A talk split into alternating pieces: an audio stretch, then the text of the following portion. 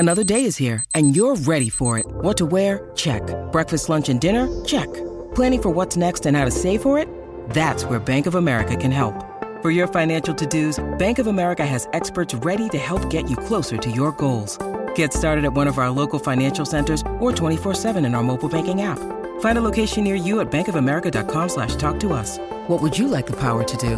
Mobile banking requires downloading the app and is only available for select devices. Message and data rates may apply. Bank of America N.A. member FDIC.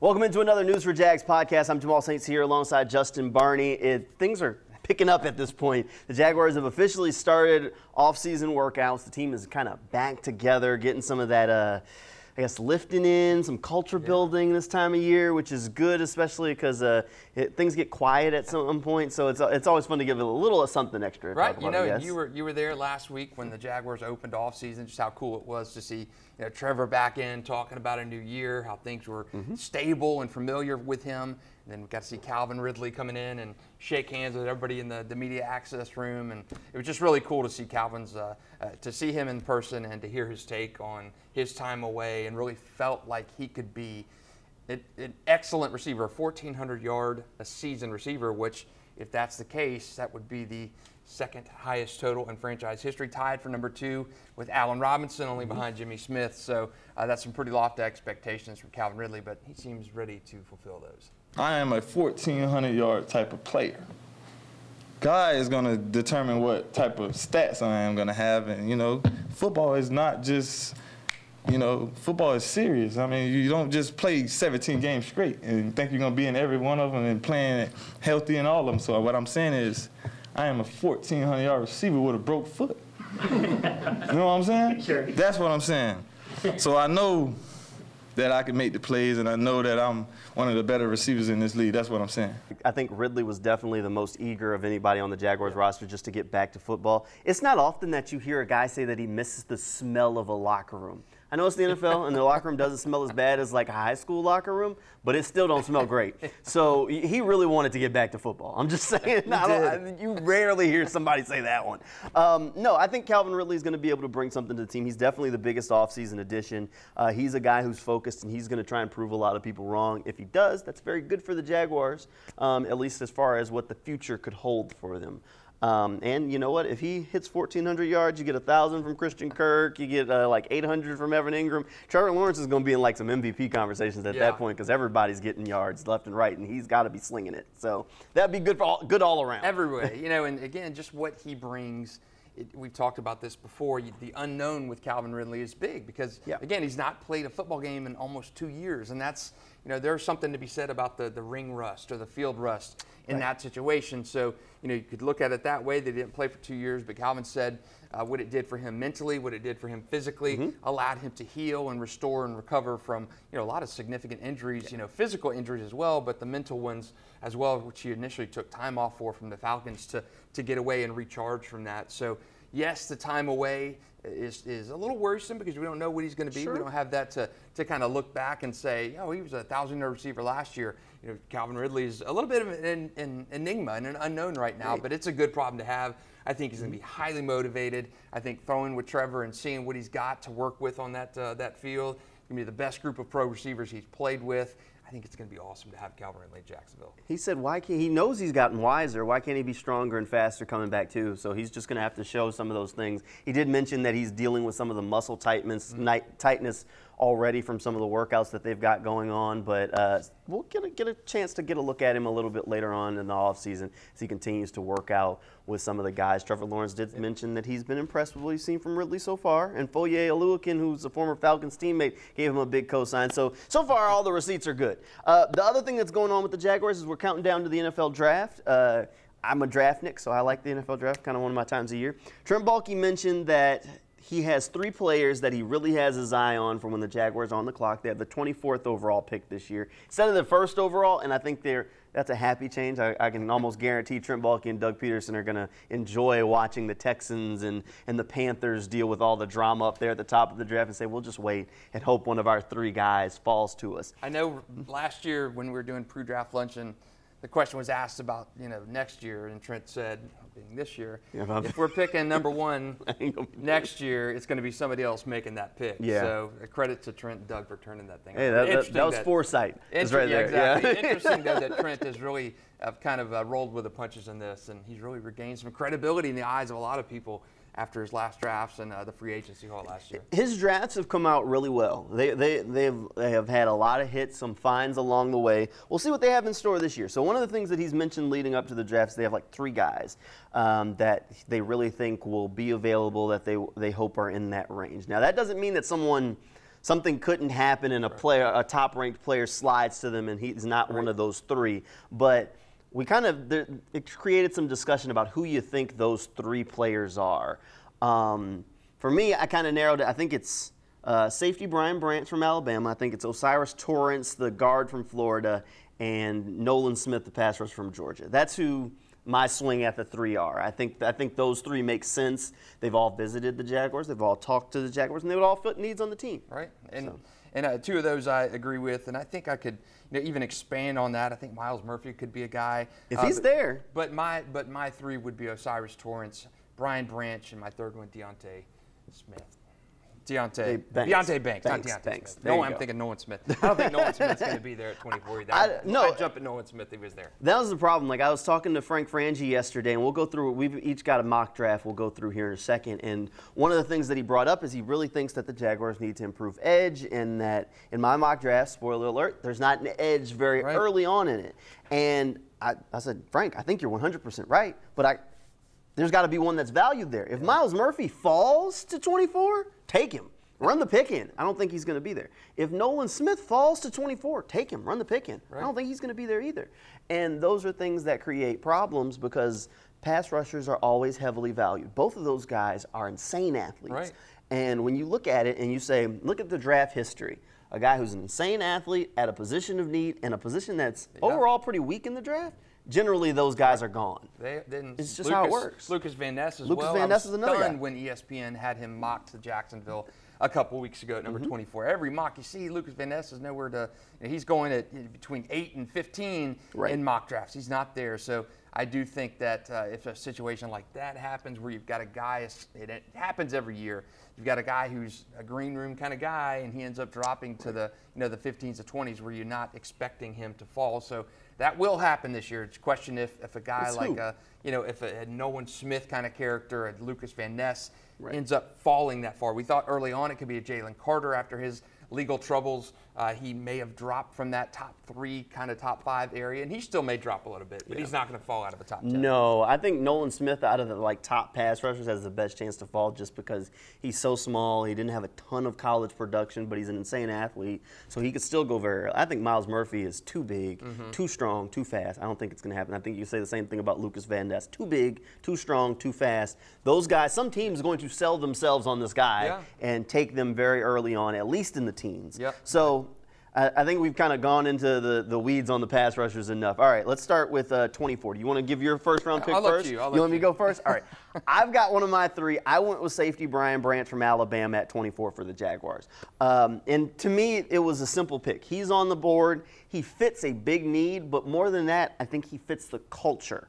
Brian Branch is a smart player, loves football, played for Nick Saban. And one thing that Nick Saban, if you know about him, loves defensive backs. A lot of his defensive backs going to have good careers in the NFL. Brian Branch played just about every position for him in that secondary, played a ton of snaps early on and throughout his career. Yep. Saban entrusted a lot of his defense to him. This is a guy that knows ball. He would bring a smart player who loves football to this defense, and he just so happens he fits the biggest position of need to me on the defense, which is a nickel slot defender. Eventually, maybe they move him out to safety, but he gives them a bunch of flexibility day one, where now all of a sudden that three safety lineup that we saw at times late in the season where it was Andre Cisco, Rayshawn Jenkins, and Dewey, now it's Andre Cisco, Rayshawn Jenkins, and Brian Branch. Right. And so now that you don't lose as much when you say, okay, this can be strong against the run because we've got three safeties. But Brian Branch can also cover their slot guy, so it's also strong against the pass. So I think he would be a big upgrade. He's my guy at 24. Okay, interesting. I'm gonna stay in that area, but I'm gonna switch the pick. And this guy, I don't know if he will be there at 24. Mentioned him a minute ago, Deonte Banks of Maryland, a cornerback. He reminds me of in a little bit of Tyson Campbell. Didn't have that immense exceptional production out in his final season in college. Tyson at Georgia, when he was picked, you know, you're scratching your head. So this guy didn't pick off a pass. What are they doing? What are they ticking him? And Tyson Campbell has turned into the best guy on Jacksonville in their secondary. Yeah. So Deonte Banks, to me, he's one of the top five corners. I mean, I think pretty consensus in this draft. Again, it fills a need. Their nickel cornerback spot, to me, I mean, even though you've got Trey Herndon there, that's a vacancy that needs to be addressed, because how often in the NFL are you playing with, you know, against five receiver sets? So you've got to get there. That nickel coverage is so important in today's NFL. And I would take Deonte Banks over Brian Branch. I know Brian, a good college career, and I think people had some problems with how he tested the combine. Didn't have great off-season kind of stuff, where the the underwear games, underwear Olympics, they kind of say. But Deonte Banks to me is a guy that could fit that nickel position. And I like other guys. I like Tyree Wilson. I love Nolan Smith, Lucas Van Ness. But in the mock simulator that I ran for this, all those guys were gone. Brian Branch was also gone in that mock draft as well. Branch may go earlier. All the pass rushers more than likely will be gone. My only thing with Banks, I really like him. I'm not sure that he's going to be on the board either, because he's so big, so fast. Very good cornerback. Well, my only thing that kind of has shied me away from him at times is in his career at Maryland, he played almost exclusively on the outside. So to me, the biggest problem that the Jaguars had last season, where all of a sudden the defense found its way late in the year, is because they put Darius Williams on the outside and not in the slot, where he played early on in the season. If you draft a guy like Banks, which if you think back to the Tyson Campbell pick, who you compared him to, they drafted Tyson Campbell and they trotted in and said, Tyson Campbell's going to be our nickel. We're going to play him in the slot. And then they got to training camp and realized that wasn't going to work. He was bad. If they get into that situation with a guy who's played very exclusively on the outside, the Jaguars would be sitting there like, oh, my God, what have we done? And now you've got Banks and Campbell who both need to play outside, and I think they could be an exceptional bookend tandem there. So I'm not, against the pick. But you just have to put Darius Williams back in the slot, which then puts the defense back in the conundrum that it was in last year, because they figured out Williams' best position wasn't there. That's my only. But I love Banks as a player. I think he's going to be gone. I think if he gets past like a Green Bay, I'd be surprised. Big, fast, was shut down in Maryland. He would be a good pick. I could get with that pick for sure. The one thing. All right, so let's move to the second round. The one thing that I kind of wanted to balance as I've kind of gone through this draft process as well. I want to invest resources into fixing the defense. I don't want to put too much away from the offense, because when you have a young quarterback, and hopefully a generational quarterback like Trevor Lawrence, ultimately you never want to just keep investing defense. So with the second round pick, I went offensive line. I went Matthew Bergeron, a tackle from Syracuse. He's played both tackle spots in his collegiate career and could easily play some guard. So all of a sudden, people like, I'm passed on Osiris Torrance. Bergeron gives them a ton of flexibility there, where he can compete with Walker Little for that right tackle job. If Cam Robinson leaves in a year and they move Walker over, or they want to have Bergeron compete for that job, all of a sudden now you have chess pieces that can move around. He's very well thought of. He's a great run blocker, still has some fine-tuning he can do in the pass game, but he helps to ease the void of losing Jawan Taylor. And this pick is actually in the same vein as picking Walker Little a couple of years ago. Solve a problem with a good player before it becomes a problem. Right, and that's I think with some of my picks, I try to do the same as well, because we've talked here many times before about having an eye towards the future as well, because, again, you saw like the Jawan Taylor incident. It's perfect. You draft a guy in the second round. You develop him. Ideally, you would have been able to sign him to that second big contract. But it did not occur, because Jawan got paid and Jaguars were in a little financial situation. But that is a perfect situation. You draft a guy. And Jawan came in and played and earned his role and got better and better, had his best season in a contract year, which is great. But I think you've got to plan for that future. Again, you're looking at a Cam Robinson situation, which is, he could be expendable starting as early as next year, some cap savings. So in a sense, it's the same situation as a Walker Little thing, where you draft Walker and he's not ready his first year to play. He's still not ready that second year to get in and play, but he's ready this year. So that's a good one there. Yeah. So I went a little bit different with the second pick at Michael number 56. I did not. Michael Mayer was off the board. So I unfortunately, and Osiris Torrance is off the board in this one as well. I liked him.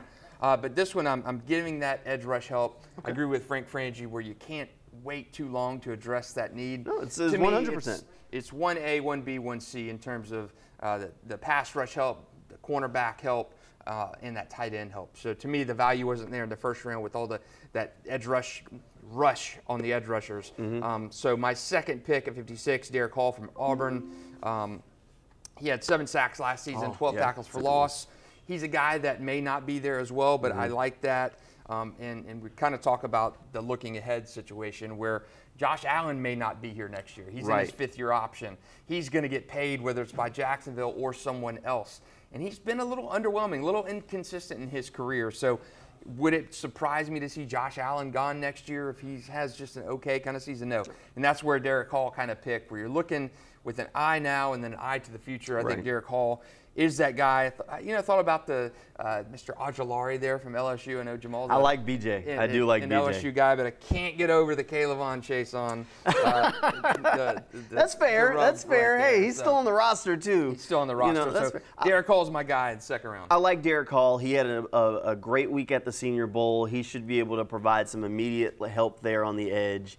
He'd definitely be a solid pick. I can't argue too hardly against that because I do like Derek Hall as a player. If he's on the board, he definitely should be in consideration for the pick. The only thing, when you were listing off the weaknesses, I'd put offensive line in the mix for that, and only because in the pre-draft luncheon, Trent Baalke also slipped in that Ben Barch may not be ready for training camp. So where is that injury at? And if he's not ready, one thing you knew from late in the season, they have no depth at guard. Right. So getting some offensive line depth is almost imperative because if Barch can't go and you're back to looking at Shatley as a starter, which is fine, Shatley was serviceable late in the year, you're one injury away from him or Brandon Sheriff, who Sheriff has had his fair share of injuries of putting guys on the field that did not play well last year, to put it very nicely, ended up getting pancaked and things like that. No, they have to get some guard depth, so someone that can come in and at least compete just in case Ben Barch is not physically ready to go. And I like Osiris Torrance. Yeah. That's the only thing. That's the thing, because for me, he's probably a first-round pick if the Jags are going to get him. And I don't necessarily want to put value for a guard there because I think you can get some of those guys in the middle rounds of the draft. But he would be a huge upgrade on the offensive line. He's probably going to be a guy that's going to be a Pro Bowler multiple years in his career. At 24, to me, that may seem – that's still maybe a little bit high. Yeah. I mean, if you're going – first round of Torrance, I wouldn't mind trading down a couple spots, picking up an extra day 3 draft pick and getting Torrance. And some of the mocks, trades in these mocks. I know. Straight picks. I've seen quite a few mocks where they don't have Osiris Torrance in that first round. He's in that top of the second round and the first 15 picks of the second round. So again, if you're Jacksonville and you're sitting there on day 2 and Osiris Torrance is still on the board at pick 33 or 34, you go up and get him. You got to even consider going up and investing in that position because guard is, to me, guard is more of a need than tackle. Yes. Just you don't see a lot of first-round guards in that. Again, that's a running back kind of situation. You take those guards latter half of the first round, tail in the first round, second round kind of pick. So many of those interior offensive linemen, you end up finding them on day 2 and day 3 and they're instant starters. So that's what's kind of hurt the value there. All right, moving to the third round, I went with Sam Laporta, a tight end from Iowa. I wanted to address some of the depth there. Laporta's been a high-volume player at Iowa. He was like the focal point of their passing attack. So if for whatever reason Evan Ingram got hurt, if Evan Ingram moves on in a year, Laporta is the natural next guy up. He also plays in some of those 2 tight end sets. He's an okay run blocker. I think once he's not the focal point of the passing game, he'll be able to improve that a little bit more. But he would give them a second tight end, which that tight end room is barren. You've got Evan Ingram, then you got Garrett Prince. And, oh, my gosh. Garrett Prince, Luke Farrell. But you bring in a Sam Laporta, who's a guy, hey, Iowa does have a history with tight ends, too, so that helps. But I like Laporta as a pass catcher. I think he's able to bring something to the table for the Jaguars and help build out that the tight end room. Yeah, and I'm totally on board with Jamal's pick here. It's the same guy I've got going. Tight end depth in this draft is – I've heard it say, I've read even on ESPN that this could be the best and deepest tight end class ever in draft history. I believe it, with the depth of this draft. And that's what kind of almost swayed me from taking a Michael Mayer. Took some swaying in that first round because of the depth and the ability to find a guy. And Sam Laporta, you've been on Sam Laporta train for a little bit of time. Mm-hmm. If Jacksonville did not go tight end with this number 88, I do like Gervon Dexter. I like Andre Carter II and Keanu Benton in that range. Questions on Andre Carter. I think he's kind of a tweener as an edge guy. I think he needs to add some significant weight. He's more of a developmental guy. Gervon is more of that plug-and-play defensive line guy where you can get him up to speed a little bit quicker. I think he's got more of an NFL body. Same thing with Keanu Benton. But I do like Sam Laporta at number 3. I think Carter is going to end up – he has the height and length that Baalke loves on an edge player. Problem is he's like a – I'd almost say he's like a Jordan Smith prospect, where Jordan Smith, when they drafted him, they knew he needed to put weight on. But the problem is Carter's probably going to go – what, Smith was a 4th, 5th round pick a couple years back? And now, you know, a couple years later, we're going to see if he can contribute. Same thing with Andre Carter. It's going to be, if whoever drafts him, 2 years later before this dude's able to contribute. Yeah. He's thin. At some point, I think he has the frame to put on weight, but he needs to do it, and that's the hard part. Trent Baalke loves edge rushers. He does. Not as much on the defensive tackle. In his drafting career with the Niners and Jags, he's taken 12 defensive line players. 10 of those have been edge rushers. So 10 have been edge rushers. You 2 have been draft tackles. What you can't afford to sign. Yeah, and you can't. Young edge rushers, even if they're just mediocre, get huge deals. So it just makes sense to draft them. You stockpile them where you can. If a guy's there, you go there because you can't afford them. Yep. Nobody can. Not if you're good. Okay, and with that in mind, that's when I finally get to an edge rusher in the 4th round, which is like, what am I doing? But at 121, I go Byron Young from Tennessee. In my mock draft, this is the one guy that I was like, I'm not sure he's still going to be on the board at this point. But as a rookie, he's going to be 25 years old, so I think some teams will be shied away. He's still a little raw, so there's going to be something to push teams away. But this is a guy that, again, fits the culture that the Jaguars want to build. He loves him some football. Dude came out of high school, didn't have the offers he wanted, was working at like a Dollar Tree or Dollar General or something, saw a flyer for the Georgia military school football team, went, tried out, plays there at JUCO, ends up going to University of Tennessee, had like 7 sacks last season. I mean, he's an energy player. He loves football. He's a great athlete. He came to the Jaguars on a 30 visit. He has good length, a little light to be a 4-3 defensive end, but he could play that outside linebacker spot. I like Byron Young, especially at this point in the draft. I think he's a guy who could come in and contribute and give them some energy early on. All right, so I'm taking the same name player in this draft. So I'm also having Byron Young to the Jags at pick 121, but this is the Byron Young from Alabama. There you go, okay. So there are 2 Byron Youngs. Yeah. So Jamal's got Byron Young from Tennessee. I've got the Byron Young from the Crimson Tide. Defensive tackle, I like him. He's 6'3", 295. He's got to get bigger to play that interior defensive line, but you add some that depth to that. So, again, Roy Robertson-Harris, he's back, but probably not long-term kind of guy. Ooh. Devon Hamilton may not be long-term kind of guy. He's getting into that rookie career. I mean, you've got to have some depth on the defensive line. To me, this draft is about adding as much defensive help as possible because Trevor's going to grow and grow and grow. And adding Calvin Ridley, a better ETN, that offense to me needs some refinement. But you've got to be able in a conference where you've got Patrick Mahomes, Joe Burrow, Josh Allen, Justin Herbert, you've got to be able to put some pressure on the quarterback. They were exposed last year in that divisional round game against the Chiefs. So to me, all the defensive line help you can get, I think Byron Young, the Alabama Byron Young is my pick here. No, the one thing I love about Alabama's Byron Young is that he came from Alabama. And the one thing you know about those guys is that they're going to come in and be able to play NFL football day one. I don't know where his ceiling's at, but I can tell you right now he can give you solid snaps on the defensive line from day one, and then he'll figure something out. He's going to play in the league. Like, think about it. How many of these Alabama defensive linemen come out and they play in the league for 4 or 5 years, and you're like, who's that guy? I don't even remember him at Alabama. That's who Byron Young is. He's going to be that kind of player. He's going to be solid. He'll do the dirty work. He'd be a good addition to the depth for the D-line. All right, we're kind of getting into the weeds. This is the point in the draft where you kind of start nitpicking and you're kind of picking traits on guys, and some of this is like, what do they need? So we'll do one more, and then we'll kind of speed through the rest and kind of do an overall thing here. All right, so the last pick we'll do a little bit in depth is 127. How about that? All right, so I went O-line again. I went McClendon Curtis. He's from UT Chattanooga. He played both left tackle and right tackle and has played snaps at guard in college. In the NFL, he's probably going to be a guard or a right tackle.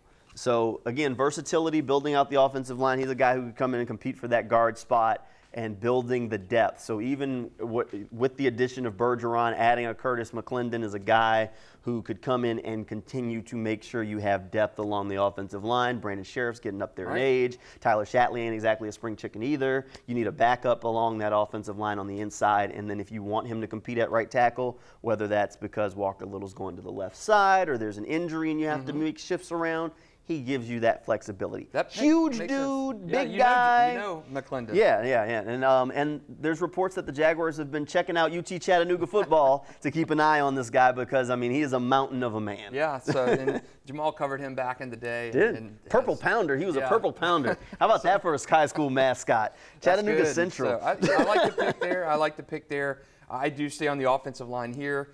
Okay. Alabama guy for me, Emile Ikior. Okay. So two Alabama players off the board back-to-back for me. He's just going to the Alabama well. Yeah, again, he's a guard. He was an all-SEC guard, three-year starter at right guard. Again, that's the Brandon Sheriff position. Just one sack allowed last season. So, again, I like the Alabama.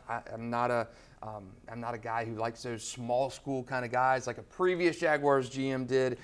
So Trent Baalke, I think you stick to what you know.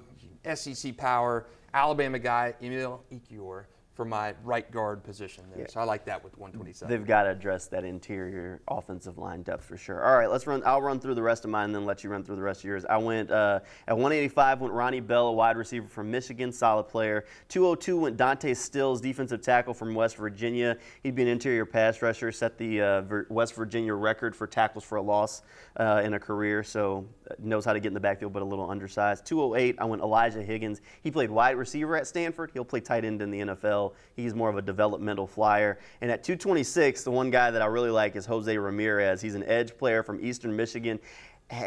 Filled up the stat sheet there at Eastern Michigan. Who was he playing? I don't know. But he had 18.5 sacks in 2 seasons. So dude knows how to get to the quarterback. He just needs some refinement to his game. Definitely an athlete. So okay, so here's my final four at 185. Back to the SEC, Warren McClendon. So you had McClendon Curtis. Yeah. I've got Warren McClendon. He played at Brunswick High School. He's a big guy on that line, 6'4", 305. Again, he could be a swing tackle in the NFL. He will need to have a little bit more refinement. He wasn't a every-game starter for the Bulldogs, but I like Warren McClendon, Brunswick guy, at 185. 202, I went defensive tackle, Scott Matlock from Boise State. They've had him in for a 30 visit, 6'4", 300-pound tackle. Again, I like the fact of kind of building for the future. He's a build for the future players. He had 49 tackles and 6 tackles for loss as a senior. So, again, a defensive tackle who had that penetration effort against that run and the pass. A very good pick there. At 208, going to the Florida well this time, Justin Shorter, receiver. You know, and he's not a particularly fast receiver. If you've seen Florida games, he's not a particularly burner, but he is a big body. He's a 6'4 guy, 220, catch the ball, win those balls in traffic. More of a developmental guy for me. And then the 7th round, back to the Georgia well, Kenny McIntosh of Georgia. He's a lower mileage back. He's different than a Travis Etienne. He can catch the ball, had a bunch of catches last year, 43 for 504 and 2 touchdowns. And a guy that they really need to find. I know they have Dearness Johnson in free agency, but to me, you need a back that can come in and be a change of pace back from Travis Etienne. We know what Travis is about, but we saw last year in those short yardage, 4th-and-1 situations, we just didn't have the ability to plug it up the middle like you did with James Robinson and get those final yard and a half for the first down. I think Kenny McIntosh is a good guy for that. Yeah, so I think we went slightly different routes, but overall it was very much the same vein. I mean, in the first round we both addressed the secondary need to attempt to kind of alleviate some of the issues in the pass defense. Second round you went pass rush, I went O-line. We both went tight end in the third. Then in the 4th round, I'll finally get to the pass rush. And you went defensive line as well to give the defense a little bit of juice there. And then some more offensive line depth for me, offensive line depth for you after that. So we were in the same vein, kind of hitting some of the needs. I think the needs are very well established on this football team. The one place that you hit that I didn't get to was running back. There are some running backs that I like in the draft, but I think it is a need. They need to find somebody to at least come in and compete with Dearness Johnson and with Snoop Connor for that position, whether that's a later round pick, if that's an earlier round pick. I mean, they brought in a few running backs for visits, guys like Tyjae Spears from Tulane, which would be a fun idea if they did make that draft pick. I know you like him. Hey, I do like him. That, I just start thinking about, like, you know, giving defenses nightmares. You got one running back in Travis Etienne who can go 90 yards in a drop of a dime. And we talked about this before, like this, oh, man, when you look at this Jaguars offense, who can take it coast to coast out at any moment? Travis Etienne. They got to have him on the field because he's the only guy who could at the drop of a dime go 90. Well, what if Travis gets tired? Man, we bring in Tyjae Spears, another guy who would go 90 at the drop of a dime. Like, that's the thing that circles in my head is like, oh, that would be fun, and adding to the firepower of the offense. Because like I said, going in, my balance was, while you want to invest in the defense, the Jaguars spend a lot of resources on building that defense.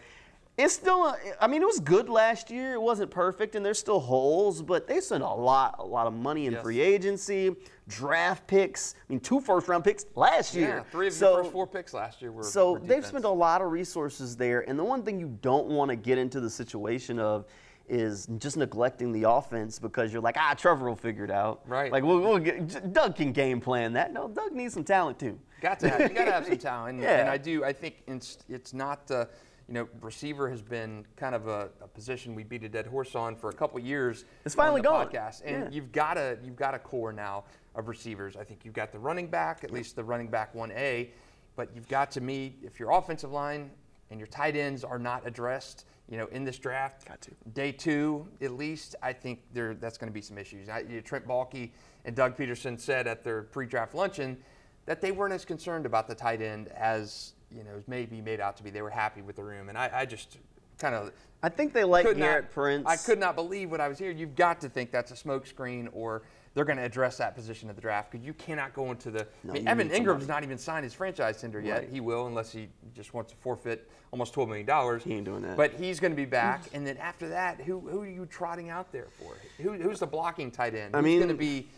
In that run game, helping spring blocks. They liked Luke Farrell a lot last preseason. I mean, basically they made a position for him on the roster. They found a way to keep him. I mean, because think about it, they didn't need him. You already had Chris Manhurts. You already had Dan Arnold. I mean, and if you think back to last preseason, there was like those 1 or 2 preseason games where he had like 9 or 10 targets because they were almost exclusively trying to see what he could do as a pass catcher. So, so Luke Farrell, they like what they've seen from him. And keep in mind, he was a blocker in college, so. Should be fine. We just haven't seen him do in the NFL. Not much anyway. Garrett Prince, I get the feeling that they like what they've seen from Prince. Keep in mind, Prince was one of like the sleeper free agent targets for a lot of the national media last year. Came out of UAB, if I'm not mistaken. Caught a ton of touchdown passes in college. He's supposed to be sneaky fast and pretty good. But the one thing that like kind of can almost give you a paperwork inkling that they like him, he was on practice squad all year. Think about how much they turned those practice squad guys. Like everybody else was turning on and off. They kept him just quiet. Locked him in, and there he was. So, but no, you can't be confident with that because you just haven't seen it. To me, you've got to spend a day 2 draft pick on a tight end. I think you've got to. This tight end draft is so deep, and I'd love to get a Sam Laporta. I don't know. I want Darnell Washington. I'm not going to lie to you. If he fell in the second round, take him. Yeah, Darnell was gone in the simulator I ran, but Laporta, great. Dalton Kincaid is not going to be there. When they're picking in the second round, but you've got to get a guy from this draft who can instill some fear into an opposing defense with Evan Ingram out there on that field, and again, build for the future. Evans may not be here next year after this, franchise tag. They have not come to a long-term deal with him yet. So again, I think you've got to build for the future at least. And to me, Luke Farrell, Garrett Prince are not guys that I feel extremely comfortable about going into training camp with. All right, we're winding down on time. I got one question as we wrap things up. If Darnell Washington slips like midway through the second round, you trade up and go get him? Ooh, that's tough. So kicking some of them late picks. I know Trent Baalke loves his 6-rounders. That's a tough one. So, I don't know. Because he's the perfect pair with Evan Ingram. I mean, you talk about running a 2-tight-end set, put a bulldozer on one side. Like, let's go. Yeah, and he's huge. I mean, 6'7". I mean, the guy is just a monster. You didn't see a lot of him at Georgia with Brock Bowers there. Brock Bowers is a guy I'd love to add to this offense next year. They shouldn't be picking in the range to get him. But that's hopefully a good question. I think if you get into that, 5, 6, 7 picks away from Darnell, maybe something to consider. going up. And if he's there around 50, right, midway 45 to 50 range, you go get him. He'd definitely be an interesting addition and be the perfect like second tight end. I don't know how impactful of a pass catcher he'll be. All right, we're counting down the days to the draft. Don't forget, on draft day, we'll have plenty of coverage right here on Channel 4 at News for Jax. We'll be live on Channel 4 and newsforjax.com from 7 o'clock till 8 o'clock, and then we'll stay exclusively on newsforjax.com and News for Jax Plus from 8 to 9 once the draft starts. So we'll keep you up to date with some of those top picks. Hang out with us, see everything that's going on in our area. We'll get you ready for all the Jags picks. Thanks for hanging out with us, and we'll see you next time.